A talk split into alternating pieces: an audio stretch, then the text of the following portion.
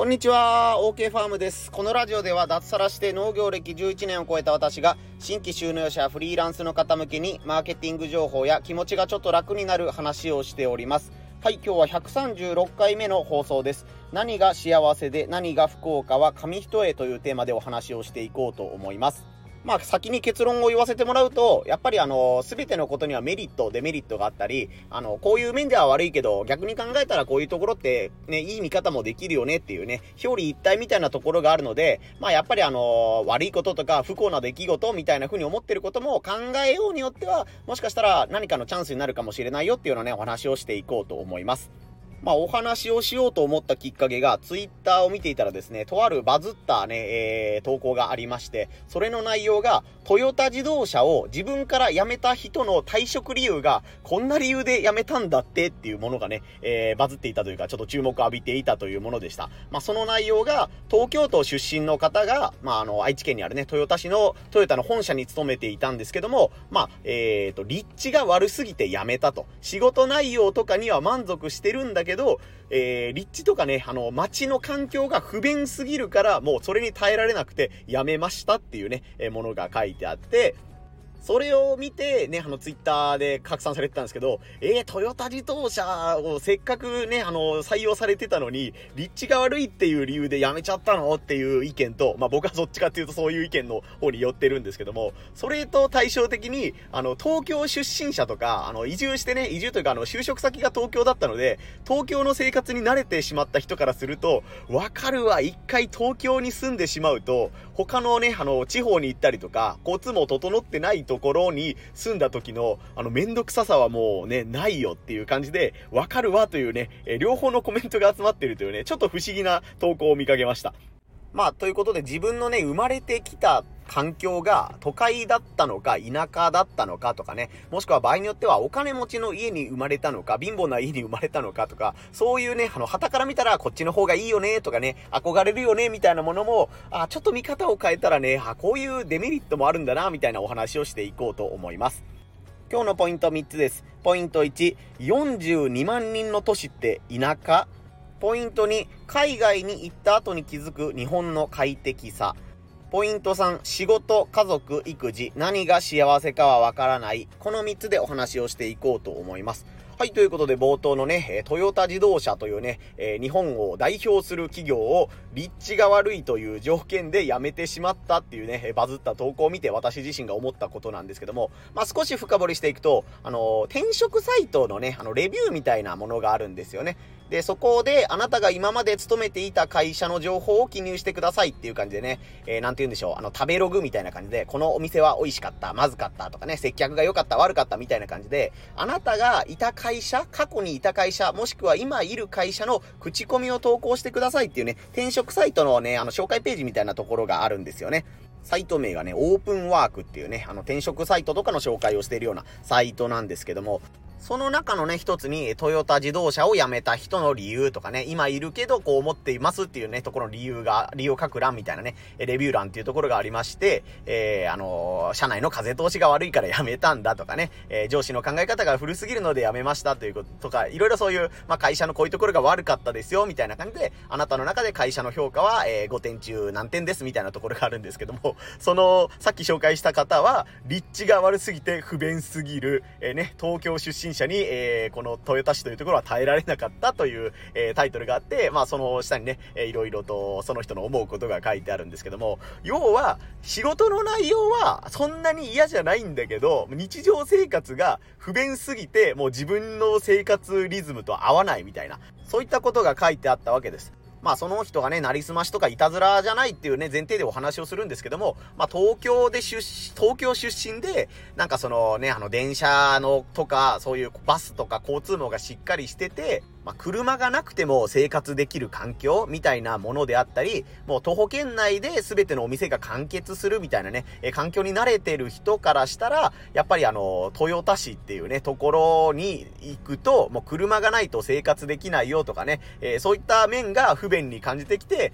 まあ、イライラしてしまってというか、自分のライフスタイルに合わないということで、その仕事を辞めてしまったというようなね、えー、お話のようです。はい、この状況を踏まえた上でポイント一つ目。42万人って田舎？というお話なんですけども、えー、僕ね、せっかくなんであの、トヨタ市とかね、トヨタ自動車のことについていろいろ調べてみたんですけども、えー、トヨタ市というところの人口が、だいたい42万人ということです。はい、私の住んでいるね、東広島市というところは人口がだいたい20万人から25万人ぐらいの間らしいんですよ。なので、うちのね、住んでいる町の規模からしても2倍。なんかね、感覚によっては、いや、僕らからしたら、あの、豊田市って割とに人人口多いし、僕らの街より便利なところじゃないですかっていうようなね、感じがするんですよね。まあ、広島県の中の中心部でいう、あの、広島市、この間あの、ゼレンスキー大統領とか来てね、あの、G7 サミットやった平和公園とか、原爆ドームがあるところですけど、あっこもやっぱり100万人都市っていう感じで言われているので、広島県で一番栄えてる、まあ、中四国で一番人口が多い町ということになると、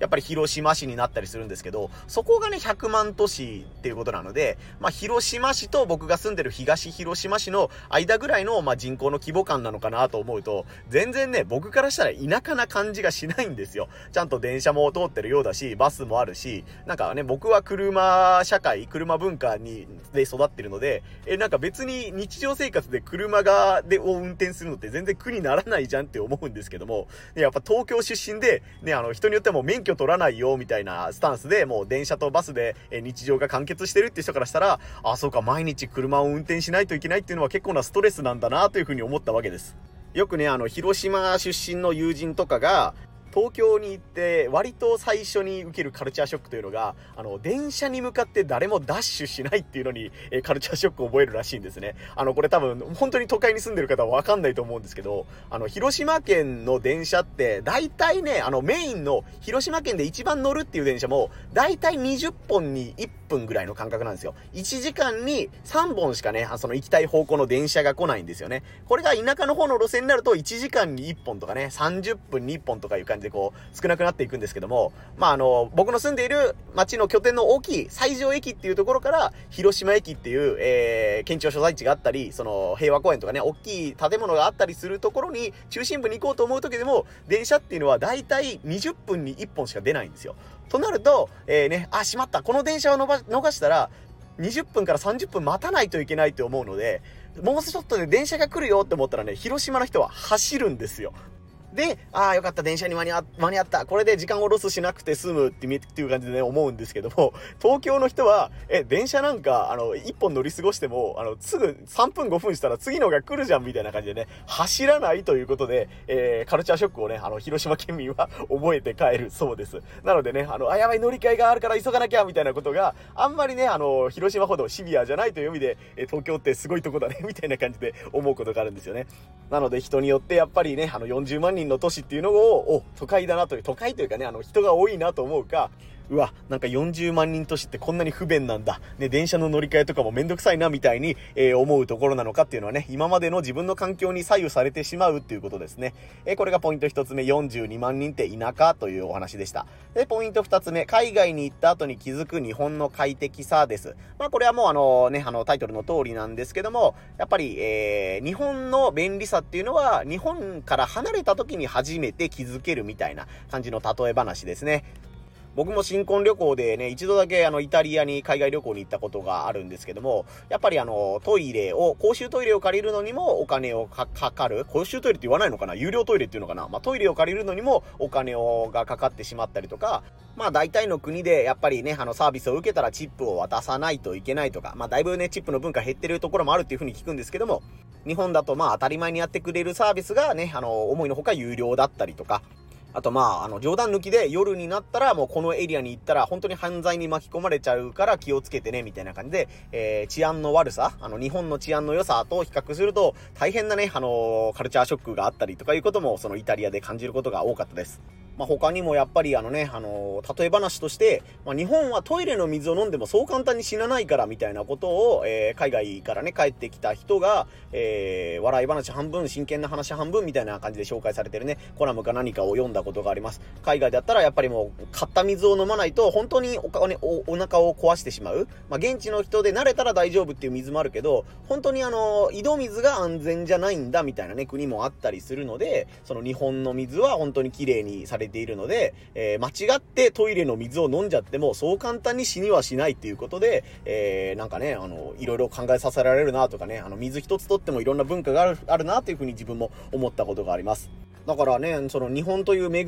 恵まれた国に生まれてよかったなと僕自身は思うんですけども、あ、そうか、やっぱり環境に対する適応力という意味では、ね、あの、生まれつき劣悪な環境のところにで生まれた人の方が、えー、柔軟性というかね、えー、トラブルがあった時とか、大変な状況に耐える、うん、なんて言うんでしょうか、あの、生きる力というか、うん、快適じゃなくてもなんとかする力みたいなのをね、優れているんじゃないかなというふうにね、思ったわけです。まあ見方を変えれば本当に何がね、便利でというか何が自分の生きる力になる力になるのかわからないみたいなお話ですね。で、ポイント3つ目。まあこれが僕が一番言いたいことであるんですけども、えー、仕事、家族、育児、何が幸せかはわからないということですね。まあ一番自分がイメージしやすいのが、まあ子供に対しての教育とかね、あの環境というところでね、あの分かりやすいかなと思ったので紹介させてもらうんですけども、俗に言うお金持ちの家というのとね、貧乏な家というのを比べて、ね、あの一般的にはやっぱお金持ちの家の子供の方がいいよねというふうには言われるんですけども、うん、ちょっと状況が変わったりとか目線を変えると、果たしてどっちが幸せなのかとかね、子供のために本当の意味でなってるのかというと、まあわかんないよね。後になってみないとわかんないよねというふうに思うわけです。先ほどのトヨタ自動車の例にとっても、まああのね、あの僕自身も大企業に入ったら絶対幸せだとか思ってる人じゃないので、まあそれは別にその人が不便だと思ったから辞めたからいいんじゃないのとは思うんですけども、辞めた理由がやっぱりその街が不便だったからという点にのみフォーカスすると、あこの人は多分、うん、東京出身じゃなくて、えね、あの、豊田市と同じぐらいとか、豊田市よりも人口の少ない町に生まれていたら、多分もう少しトヨタ自動車を続けていたんだろうなというふうに思うわけです。ちょっと目線を変えて、自分、僕自身のね、生活の方に目を向けると、えー、はっきり言って、ど田舎に住んでおります。ね、あの、子供を小学校に通わせてるんですけども、えー、全校生徒がね、あの、1年生から6年生まで全員入れても、えー、80人、90人ぐらいの小学校に預けているので、まあ、1学年10人、15人ぐらいの計算ですよね。そういった小学校に入れているので、あ、少人数制の小学校で良かったなという思うところもあるんですけども、友達の家に行くまでに親が送迎をしないといけない距離である。もう歩いてね、友達の家まで10キロぐらい離れてたりとかするの、で、もう車がないと本当に生活ができないんですよ。学校から帰ってきて、自転車になって友達の家に行ってきますみたいなことがね、できない環境である、だとか、えー、中学校に入っても人数が少ない上に部活動が2つとか3つしかない。もう陸上部と野球部となんとか部、この3つから選んでくださいみたいな。えー、選択肢少なみたいなね、えー、デメリットみたいなところが露骨に見えるね、こともあるんですよね。まあやっぱりだから、もうちょっと人数の多いところで子育てをしてあげた方がね、子供の今後の選択肢が広がるんじゃないかなというふうに思う瞬間もね、僕自身もあるわけです。でもやっぱりその今、うん、幸か不幸か、文字通り本当にそうですよね。幸か不幸か、子供にね、今不便な生活を、小学校生活を送らせることによって、今後20歳になった時、30歳になった時、子供がね、別の場所で、えー、仕事を始めたり、生活を始めてきた時に、生活に対する、スキルみたいな、適応スキルみたいなのは、街中の子より優れているかもしれないよねっていうふうに思うわけですね。あの、ポットントイレというのがあるじゃないですか。未だに、うちのね、集落にはポットントイレがある家があったりするので、まあ、うちのね、作業場みたいなところもポットントイレだったりするので、まあ、あんまり嬉しくないよね、嫌だよね、と言いつつ、ね、ポットントイレがあったらうちの子はちゃんとポットントイレが使えるんですよ。た、たったそれだけの小さい時のポットントイレの経験が、もしかしたら子供のね、えー、大人になってからの、うん、このトイレちょっときついなと思う、うん、その嫌悪感みたいなのが薄れるかもしれない。まあ、ちょっと極端な例えかもしれないですけど、こんな感じで子供の時に快適すぎる生活をさせないことが、かえってね、子供にとっての財産になるかなという可能性もね、あるかもしれないなと思ったら、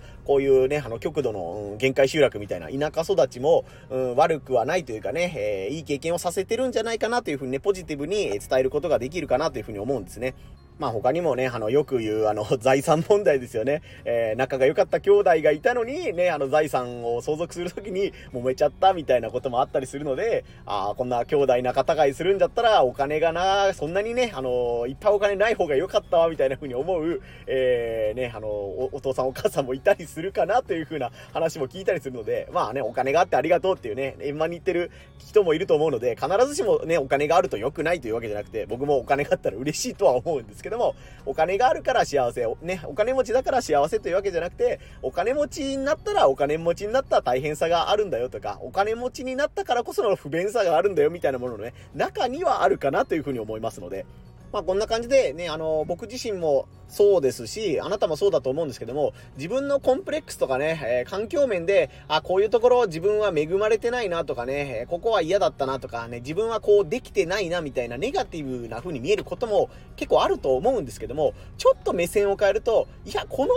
めんどくさい体験のおかげで自分はちょっと強くなれてるなとか、子供の時のこの嫌だった体験が実は生きてるなっていうことに気づけると、今あるネガティブなものが少しだけポジティブになるかもしれない。まあそれがね、ありがたいというところまではなかなかなんないと思います。ね、僕もそうですけど、お金にね、そんなに余裕がないと、いや、もっとお金が欲しいんですとかね、もう少し余裕のある生活がしたいですみたいなところが本音だと思うので、いや、貧乏こそ美徳だみたいなことを僕は言うつもりはありません。ただ、目線を変えることによってね、あの、その事実をね、単だ単にネガティブなものではなくて、自分にとってなんかあの、意味のあるものになったらね、そのネガティブな環境も自分にとって、え受け取りやすいとか、え後から振り返っていい思い出になったみたいなね、ものになればいいんじゃないかなというふうに思いますので、まあ他の人と自分をね、比べて、えキラキラした部分だけを見て自分のことを卑下するわけでなく、えー、等身大の自分みたいなものをね、受け止めるようになったり、えー、少しでもポジティブな考え方ができるようになったら、今のしんどい状況がちょっと、えー、肩のね、荷が下りるというか、え呼吸がしやすくなるみたいな瞬間もあるかなと思うので、本当の意味で、え何が幸せで、え何が不幸かわかんないよっていうことで、えこのお話をね、締めくくらせてもらおうと思います。はい、こんな感じで、え農家の方とかね、フリーランスの方向けにマーケティング情報とか、え気持ちが楽になる話みたいなことをね、お話ししてますので、よかったら音声配信の、えフォローとかチェックもね、よろしくお願いいたします。はい、ごめんなさい。追加で音声を収録しているんですけども、大事な部分に修正点があったので、えー、ちょっと追記というか追加で収録をさせてください。あの、このサムネの部分、この音声のあの画像のメイン画像のところに貼らせてもらってるんですけども、このあの、トヨタを退職したっていう人、僕の勘違いだったみたいで、退職まではしてないみたいです。すいません。話のね、縦軸というかメインのところが、ちょっとあの、ず、内容がちょっと違っちゃってるんですけども、えー、退職するとしたらまあこういう理由かなっていうので、立地っていうのがあって、他はまあ不満がないということだったんですけども、まあ多分これ文面から察するに、あれ、もしかしたらこの人多分辞めてないなと思ったので、えー、追加で音声取らせてもらってます。まあ、ツイッターでね、このバズった後に、まあ、実際豊田市ってこういうところ不便だよね、東京の人やっぱりこういうところ不便に感じるよね、とか、まあ、あの、地方出身者だったら全然車社会とか不便に感じないよね、みたいな、えー、双方の意見があったっていうのはね、間違いないことですし、私、私自身の思う、まあ、不便な環境っていうのが、まあ、今後自分にプラスになるかもしれないよっていうのはね、えー、あの、変わらない意見というか、あの、本当のことだと思いますので、えー、例え話の一つとして、縦軸の、えー、トヨタをやめたというのはちょっとと間違ってたということで、えー、ごめんなさい。えー、謝らせてください。僕もちょっとあの、ファクトチェックというか、えー、早とちりしないように、え情報をちゃんと、え確認してから今後放送しようと思いますので、はい、引き続きよろしくお願いいたします。はい、間違えることもあるのです。人間なので間違えることはあるのです。ということで、およろしくください。はい、ということで最後までお聴きいただきありがとうございました。そして申し訳ありませんでした。OK ファームでした。